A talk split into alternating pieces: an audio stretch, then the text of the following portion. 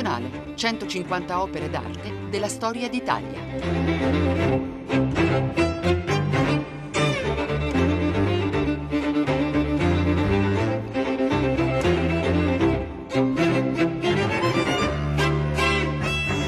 Buongiorno da Luca Scarlini dal Museo Nazionale di Radio 3 che per le sale dei maestri a confronto, la figura umana tra realtà e mito porta un'opera importante di Leonardo da Vinci. Si tratta del musico, conservato presso la Pinacoteca Ambrosiana di Milano, che ci viene portato da Pietro Marani, docente di storia dell'arte moderna al Politecnico di Milano e studioso di Leonardo su cui ha scritto numerose pubblicazioni.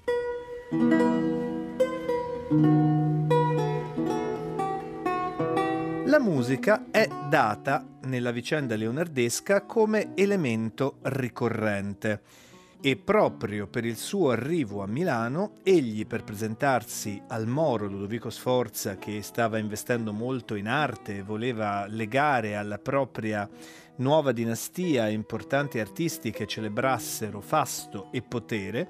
egli, oltre a presentare opere d'arte, portò anche uno strumento musicale, una lira d'argento fabbricata da lui stesso, che pare avesse forma di teschio di cavallo, l'opera si è perduta da tempo, e quella forma, oltre che per seducenti rappresentazioni delle vanità dell'essere, si dava anche per avere speciale suono e speciale timbro.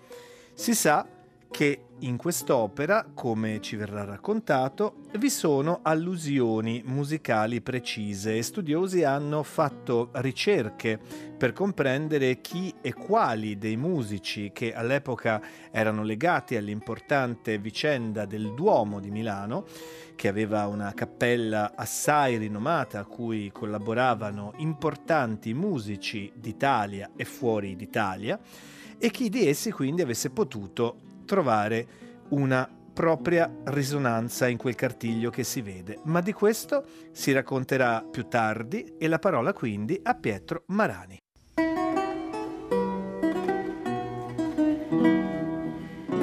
Leonardo da Vinci, il musico, 1485 circa. Olio su tavola, 44,7 x 32 cm. Milano, Pinacoteca Ambrosiana.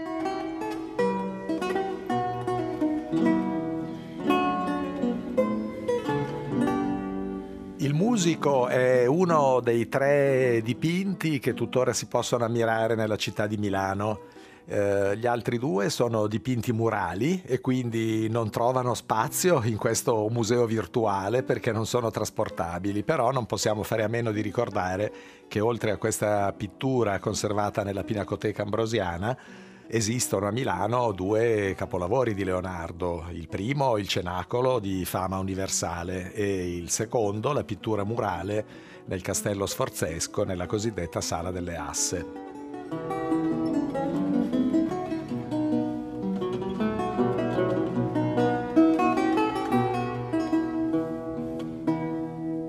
Il dipinto raffigura un giovane sui 25-30 anni raffigurato a mezzo busto eh, che guarda verso destra, nella lontananza dello spazio. Regge con la mano destra un cartiglio musicale. È per questo che viene definito comunemente ritratto di musico. Il eh, bellissimo giovane ha una berretta rossa, eh, dei lunghi capelli, ricci e inanellati, e questo ci ricorda subito la descrizione che Giorgio Vasari fece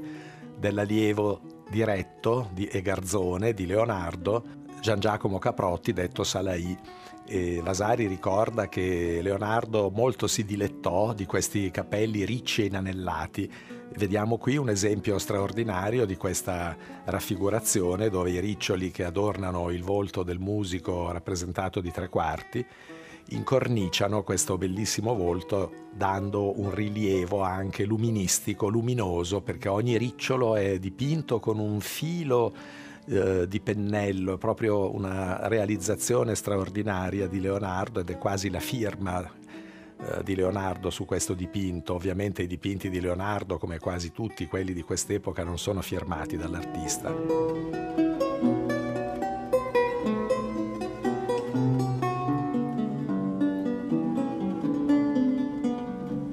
Stato anche chi ha avanzato l'ipotesi nel passato, soprattutto nell'Ottocento, che questo dipinto non fosse completamente autografo di Leonardo. Invece gli studiosi di questo secolo hanno confermato la totale autografia e proprio il modo di rappresentare i riccioli, lo sguardo straordinario di questo ragazzo e anche diciamo, la connessione con eventi esterni relativi appunto alla biografia di Leonardo ci confermano la sua totale originalità. Il giovane ha una sorta di corpetto, di abito nero e su quest'abito è appoggiata una stola che noi vediamo adesso di un tono marrone, di un tono color seppia, che però probabilmente è una ridipintura. Analisi effettuate qualche decennio fa sulla pittura ci mostrano che il colore originario di questa stola doveva essere in realtà giallo. Quindi abbiamo un accostamento molto vivo di colori in questo dipinto, la berretta rossa, la stola gialla, l'abito nero e anche il fondo che oggi ci appare molto scuro e molto annerito è frutto probabilmente di una ridipintura seicentesca e il tono dello sfondo doveva essere più rossastro, un, po', un pochino più chiaro.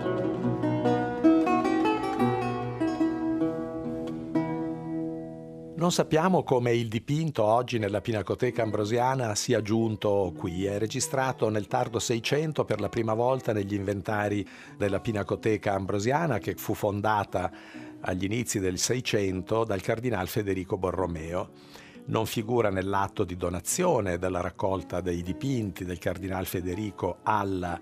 uh, Biblioteca Ambrosiana, ma è possibile che eh, fosse una diciamo, donazione successiva al 1625, quando abbiamo appunto il primo nucleo delle pitture che entrano nella biblioteca ambrosiana e formano quindi la pinacoteca aperta al pubblico, quindi una straordinaria anche eh, preveggenza del cardinal Federico nel lasciare la sua collezione privata alla disponibilità e al godimento dei milanesi. No, non dimentichiamoci che la biblioteca e la Pinacoteca Ambrosiana sono uno dei più antichi musei che da collezione privata si trasforma in collezione pubblica, quindi aperta a tutti eh, quanti ne facessero richiesta. Prima di questa menzione nel tardo 600 è probabile che il dipinto si trovasse a Roma. È stato supposto che Leonardo lo portasse con sé e attraverso le vicissitudini appunto relative alla, alla vita di Leonardo restasse a Roma da dove può essere arrivato anche in Ambrosiana grazie alle relazioni che i Borromeo intrattenevano con alcune delle colonie di milanesi residenti a Roma.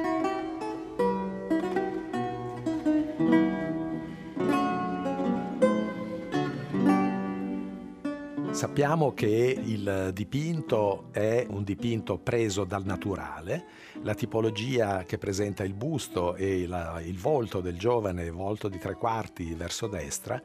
può ispirarsi anche alla ritrattistica più innovativa e più evoluta dell'arte italiana del Rinascimento, quale ad esempio quella rappresentata dalla ritrattistica di Antonello da Messina la vividità, la vivezza di questo ritratto si pone in un perfetto parallelo con i ritratti precedenti e quasi contemporanei di Antonello da Messina. Antonello da Messina fu un straordinario artista che rivoluzionò la pittura italiana e eh, alla metà dell'ottavo decennio del 400, verso il 1475-76, i duchi di Milano si erano adoperati per averlo a Milano come pittore di corte. Nel 1475 il pittore di corte Zanetto Bugatto era infatti morto e eh, i duchi di Milano volevano sostituirlo con uno dei maggiori artisti del momento. A quel tempo Antonello si trovava a Venezia e sembra che proprio da Venezia giungesse a Milano portando con sé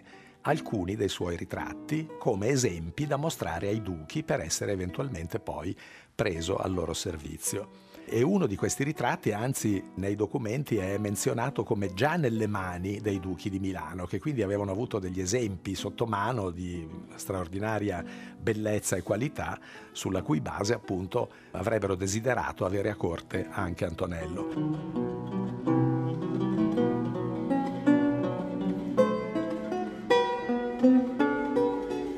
Ora proprio intorno a questi anni, 1475-1476, Antonello da Messina eseguì due straordinari ritratti,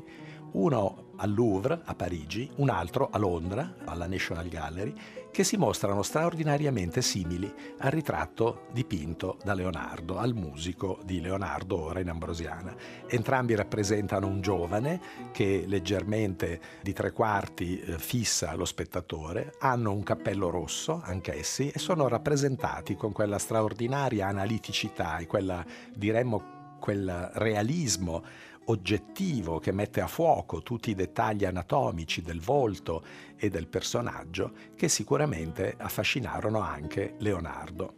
Sappiamo Leonardo giunge a Milano nel 1482, è possibile che abbia visto ancora tra le mani dei duchi questi ritratti e vi si sia ispirato per la realizzazione di questo suo dipinto. Il dipinto è infatti databile alla metà degli anni 80 del 400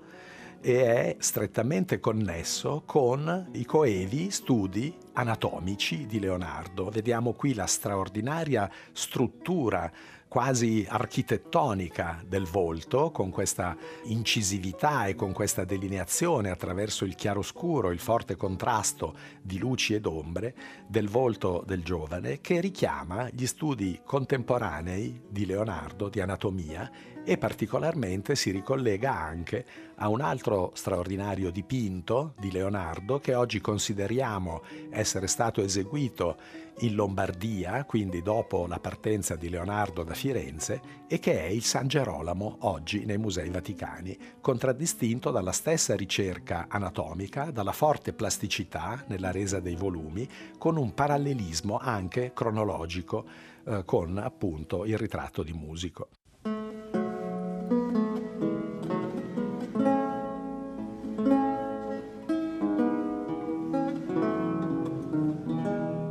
Sala dei maestri a confronto la figura umana tra realtà e mito non può non entrare in risonanza anche con quanto ci viene proposto dalla serie degli appassionati di Instagram che sono raccolti sotto l'associazione Eigerz. Dal vasto repertorio che ci giunge e che propone storie future ipotetiche possibili, Ecco che scegliamo una miniatura quattrocentesca, un codice di musica miniato che proviene dal Museo di San Marco a Firenze e l'immagine è inviata da Maraina 81.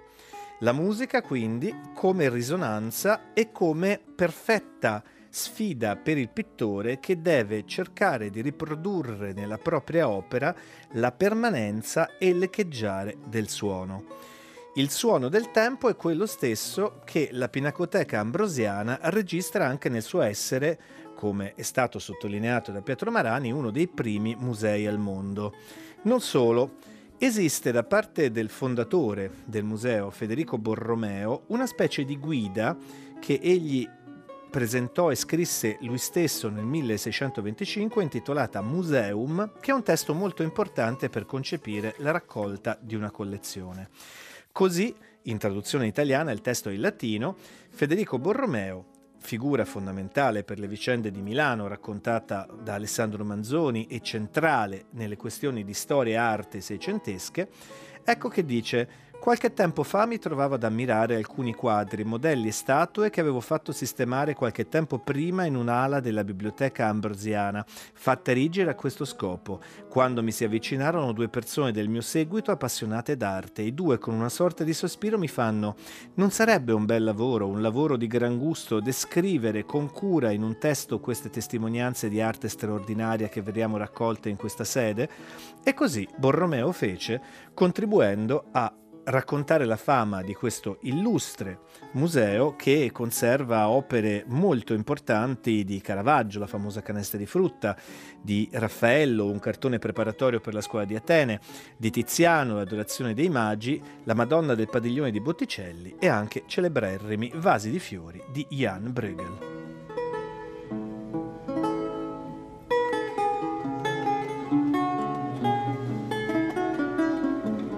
Pietro Marani racconta Il musico di Leonardo da Vinci.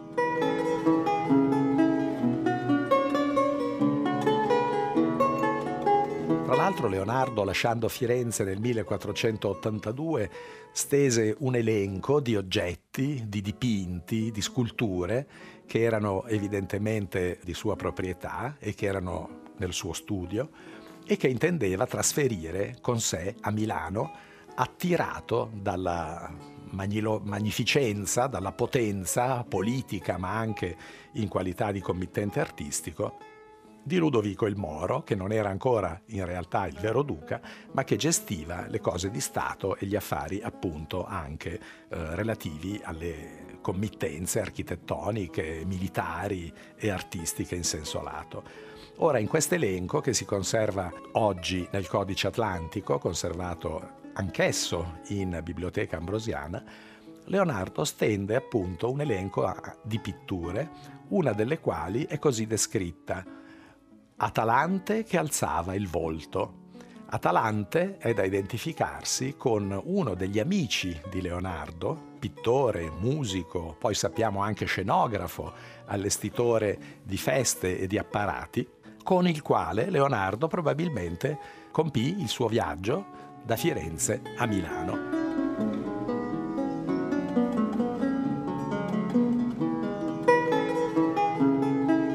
È per questo che quando ci chiediamo ma chi rappresenta questo giovane, chi è questo musico,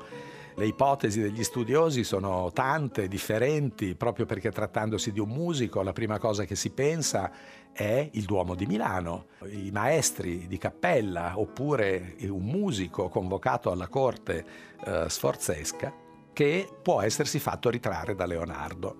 E quindi sono stati fatti nomi, molti nomi, Franchino Gaffurio, appunto, maestro di cappella nel Duomo di Milano e poi anche a Bergamo,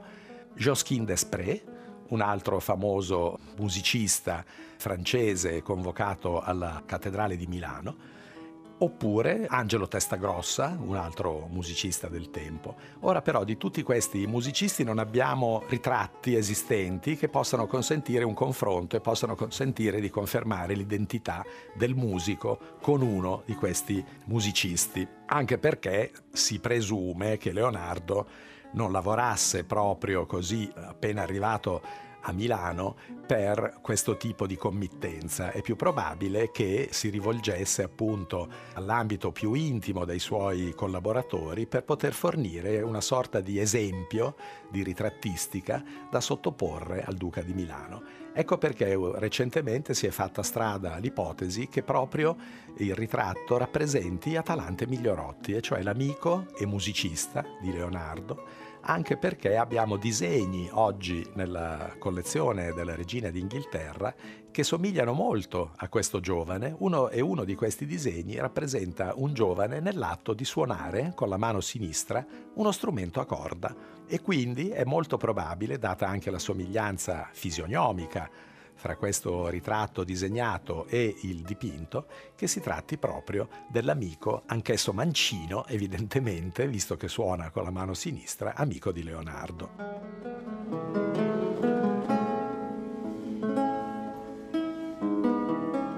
Il dipinto è anche molto importante dal punto di vista della storia dell'arte, soprattutto per l'evoluzione diciamo, della iconografia, della ritrattistica italiana e soprattutto lombarda perché introduce nella tipologia del ritratto maschile, tra parentesi, questo è l'unico ritratto maschile che ci sia pervenuto di Leonardo. Abbiamo dai documenti, dalle corrispondenze fra gli ambasciatori, fra la Repubblica Fiorentina e eh, gli ambasciatori del re di Francia, anche la notizia che il re di Francia, Luigi XII, voleva farsi ritrarre da uh, Leonardo, ma il ritratto non è pervenuto e di altri ritratti maschili si hanno poche tracce, poche evidenze documentari. Abbiamo un disegno nella Biblioteca Reale di Torino che rappresenta probabilmente il ritratto di Cesare Borgia, successivo datore di lavoro, diciamo committente, per usare un termine più nobile, di Leonardo.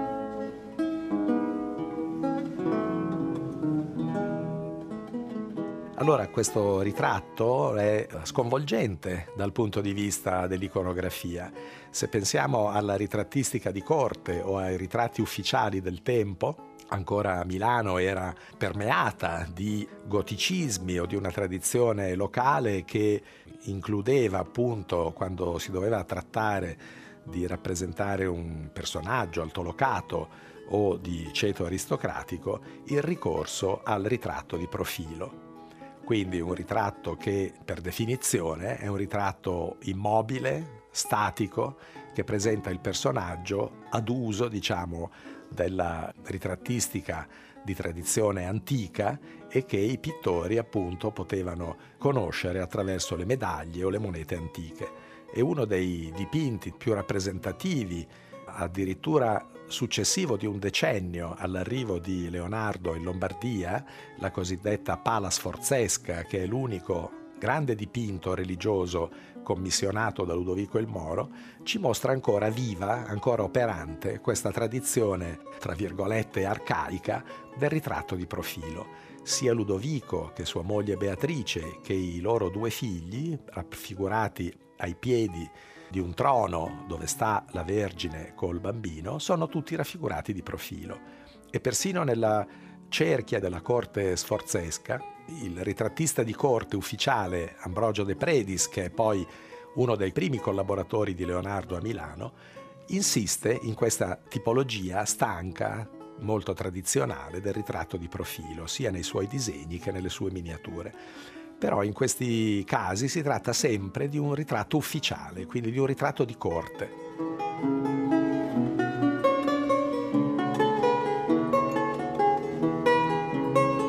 Se volete visitare le sale di Museo Nazionale, museoradio3.rai.it.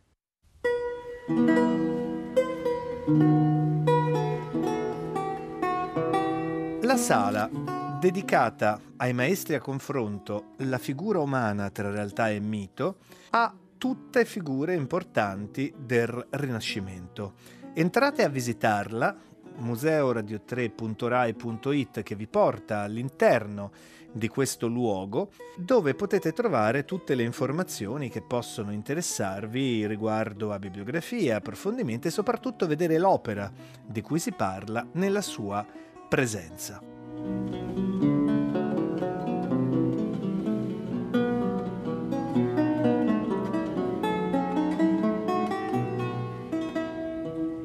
E quindi, come accenna Pietro Marani, la figura rappresentata nel musico per gli studiosi recenti sarebbe Atalante Migliorotti, un cantante e musico fiorentino giunto in cerca di fortuna insieme a Leonardo da Vinci a Milano il quale ha lasciato una serie di tracce di sé poi, soprattutto oltre che per il legame con Leonardo, per una lunga frequentazione della corte Gonzaga. Fu anche naturalmente alle dipendenze dei medici e in una sua complessa vita di cui ci restano poche tracce, fu una figura importante che eh, si pone tra i musici che cercavano di presentarsi all'interno del mondo delle corti e che sapeva anche sedurre i dominatori del momento, tant'è che la celebre Isabella d'Este, marchesa di Mantova, lo cercava in varie occasioni perché era ansiosa di imparare a suonare la citara. E la parola ritorna a Pietro Marani.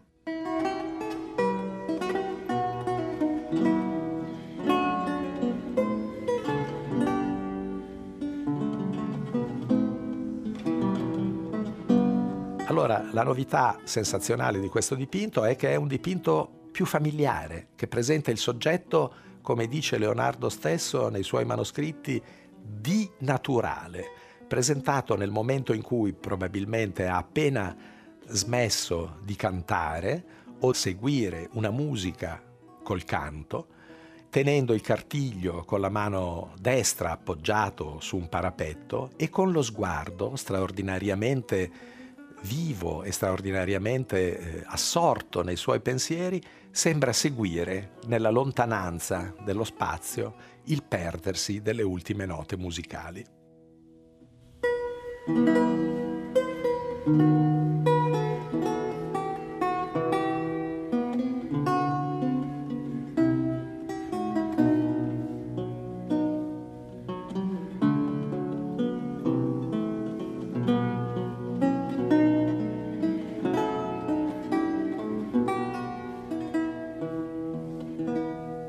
Questa è una primissima rappresentazione di quella che Leonardo negli anni immediatamente successivi definirà come la principale teoria che regge la sua visione dell'arte, che lui fa confluire nel cosiddetto libro di pittura, e cioè la teoria secondo cui i moti dell'animo e della mente si riflettono negli atteggiamenti, nelle attitudini, nella direzione dello sguardo dei personaggi. Ecco perché il musico, pur nella sua immo- apparente immobilità, rivela questo sforzo di rappresentare qualcosa che si agita nella mente e nello spirito del personaggio, che è appunto quella di eh, aver compiuto un'azione, quella di cantare e di seguire il perdersi delle note musicali intorno a sé nella vastità dello spazio. È una prefigurazione sottilissima e straordinaria di quello che Leonardo eseguirà poi nel cenacolo, dove anche qui, al di là della rappresentazione religiosa e dei significati profondi religiosi che il dipinto murale presenta, non vediamo altro che la raffigurazione di un diagramma di una legge di acustica, e cioè il perdersi nello spazio intorno a Cristo delle parole che Cristo pronuncia, uno di voi mi tradirà, e che si diffondono quasi a cerchi concentrici dalla figura centrale, dalla bocca di Cristo, verso i lati, le estremità di questa tavola attorno alla quale sono disposte 12 persone.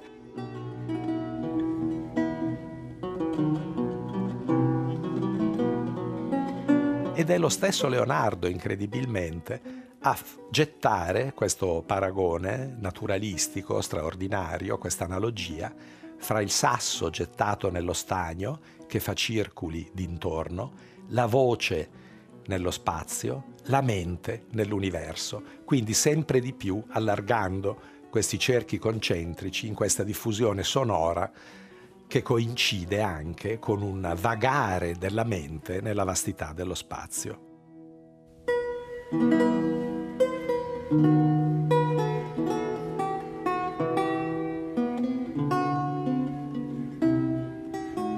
Pietro Marani racconta Il musico di Leonardo da Vinci.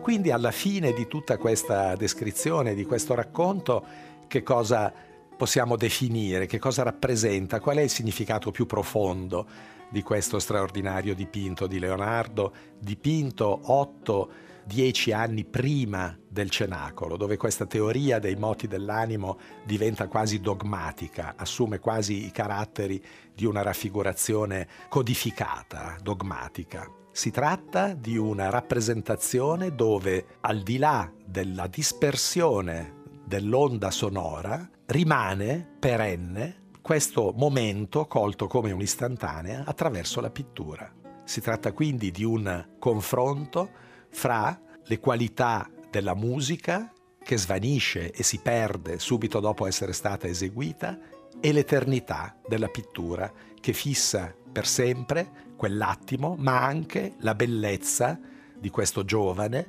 la bellezza di quest'uomo colto nella sua prima maturità,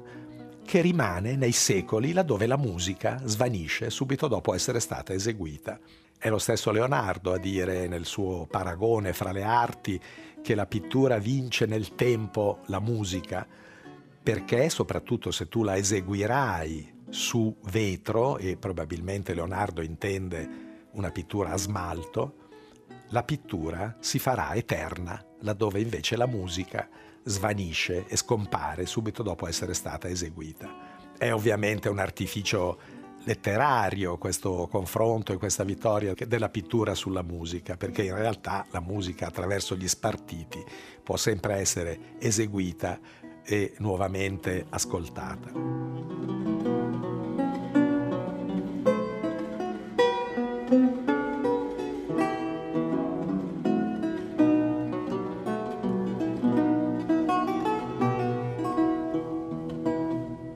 Però è incredibile e straordinario come in questo primato che Leonardo assegna alla pittura e di cui il musico della Pinacoteca Ambrosiana eh, tradisce appunto la prima applicazione in termini di materia e di pittura, che questa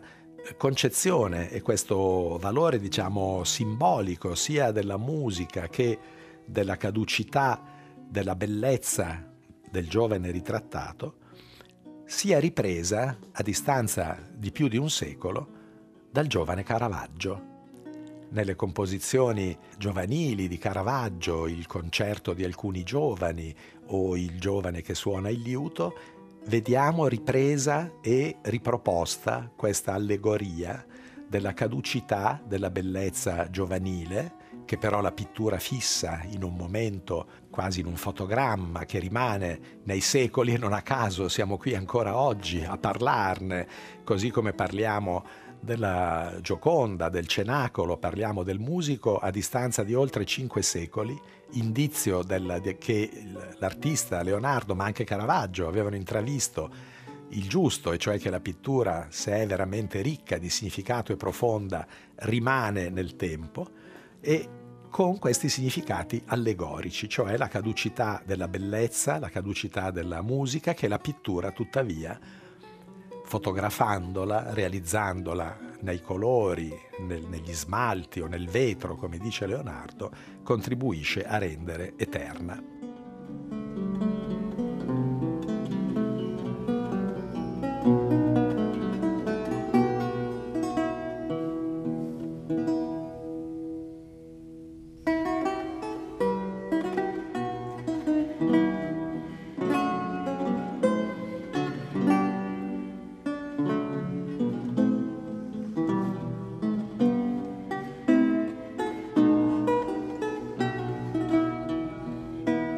E per comprendere meglio la visione di Leonardo, la sua relazione con il vero, il suo lavoro anche nella rappresentazione delle fattezze umane,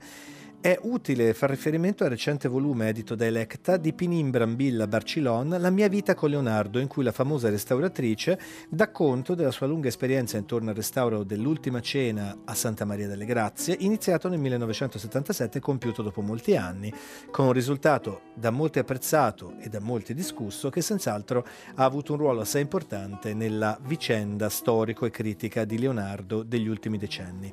Una riflessione sullo sguardo di Leonardo e sulla sua relazione con il vero nel momento del recupero, della reinvenzione, della prospettiva.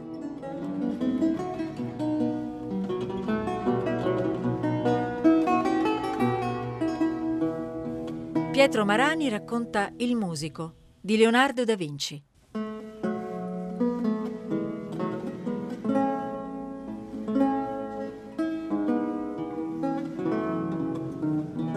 Si tratta quindi di un dipinto che eh, apparentemente statico, apparentemente immobile, rivela la profondità dei pensieri di Leonardo sul tema della pittura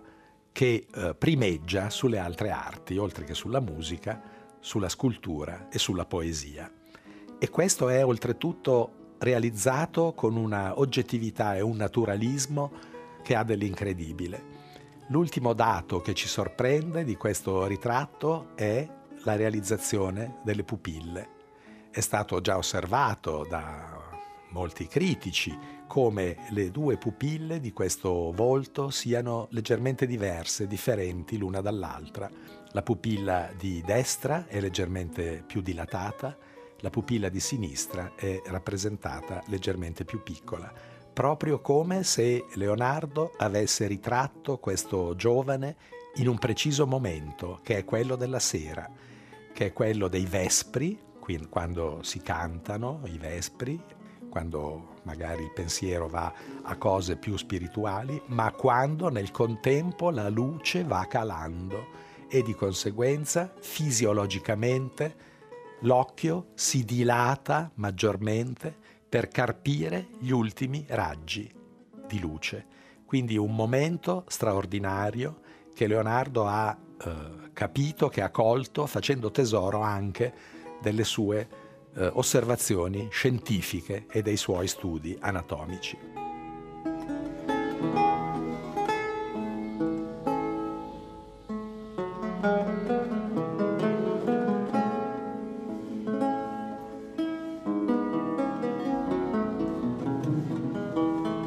Questo ci consegna un Leonardo non soltanto artista, ma anche scienziato e soprattutto profondo anatomista e conoscitore, oltre che della struttura ossea, all'impalcatura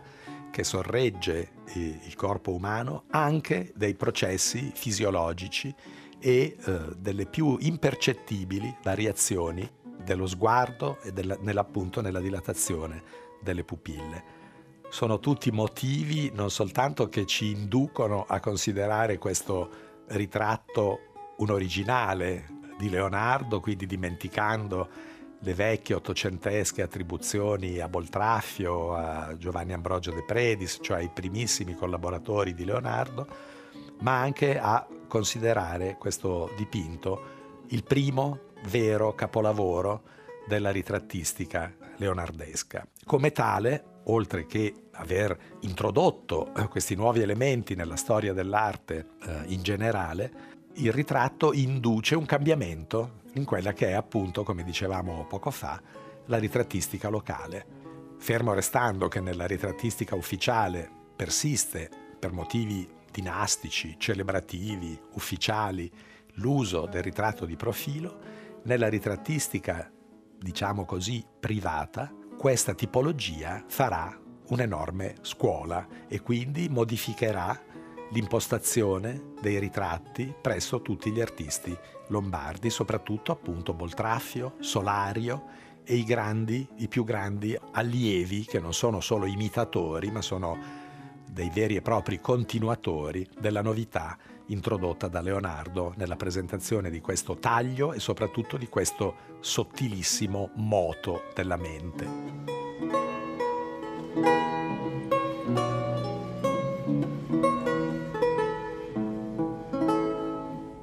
Il ritratto è di conseguenza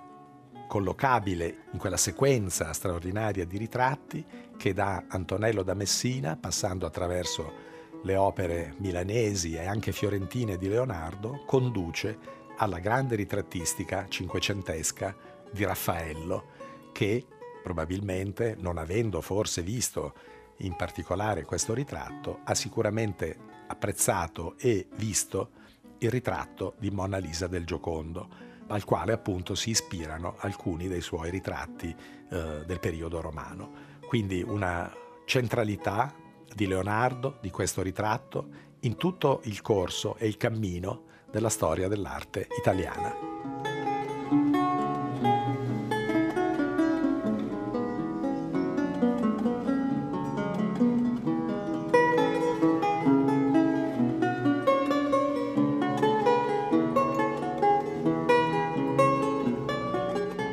Pietro Marani ha raccontato Il musico di Leonardo da Vinci.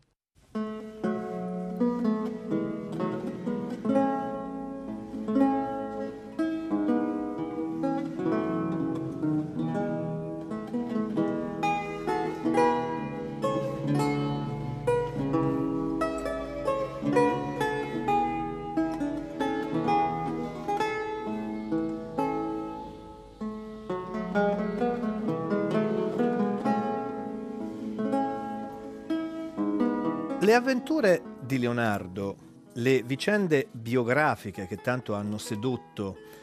molti romanzieri che si sono ispirati alla sua vita, alla sua esistenza, alla sua opera, portano per il musico, oltre che per Atalante Migliorotti, nella visione di alcuni studiosi, alla figura del Salaì. Salaì, Saladino, il demonio sostanzialmente, che sarebbe poi il famoso Gian Giacomo Caprotti, modello noto per i ricci copiosi che adornavano la sua testa, come rappresenta sei bene un disegno che si chiama Testa di giovane di profilo,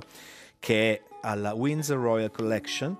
e Salai di cui resta poco della sua opera, poche sono le opere sicure, e una di queste sta appunto proprio alla Pinacoteca Ambrosiana, un San Giovanni Battista che dialoga fortemente con le opere di Leonardo. Altrettanto e di più si è parlato e detto di questa celeberrima Monna Vanna, che sarebbe poi una Monna Lisa nuda, esattamente la stessa posizione ma nude look, che si trova in Svizzera in collezione privata e già un tempo stava nella collezione Litta a Milano. La figura del Sarai ha suscitato interesse nei biografi, basti ricordare l'antico sceneggiato Rai protagonista Philippe Leroy. Si è indotto che il ragazzo, come anche Atalante Migliorotti, che sarebbe il modello del musico, fossero suoi amanti o piuttosto invece suoi collaboratori. Poco importa, resta una vitalità straordinaria di cui Leonardo, onnivoro, curioso e che per la gioventù aveva sempre espresso un interesse eccezionale, e che di questo racconta parlando di come i corpi, nella sua grande passione di anatomista, di fisiognomo, quando eh, sono giovani, hanno una capacità di movimento, una duttilità che egli amava particolarmente riprodurre nelle sue opere, che nel musico straordinariamente si ritrova. E sia quindi questa la conclusione del racconto del musico che ci ha portato Pietro Marani e che si trova presso la Pinacoteca Ambrosiana di Milano, la sala che è dedicata ai maestri a confronto, la figura umana tra realtà e mito, con quest'opera ha trovato un'ulteriore occasione per riflettere sulla rappresentazione della figura umana, come essa è stata rivisitata e, nel caso leonardesco, in un confronto fortissimo con la concezione del vero, nel momento capitale della rielaborazione delle forme che è stato il Rinascimento italiano. Un saluto da Luca Scarlini dal Museo Nazionale di Radio 3. E per la suggestione musicale, dai tempi di Leonardo, dalle vicende della cappella del Duomo di Milano, l'inizio dello Stabat Mater di Franchino Gaffurio.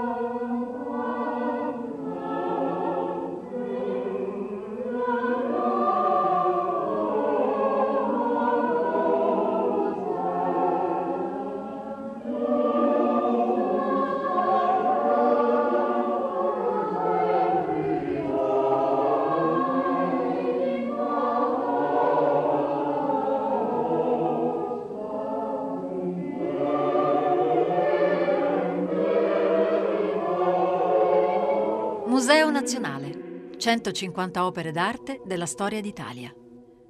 Regia di Valerio Giannetti. A cura di Monica Donofrio e Cettina Flaccavento. Musiche scelte da Valerio Corzani. Per scaricare e riascoltare questa puntata, museoradio3.rai.it.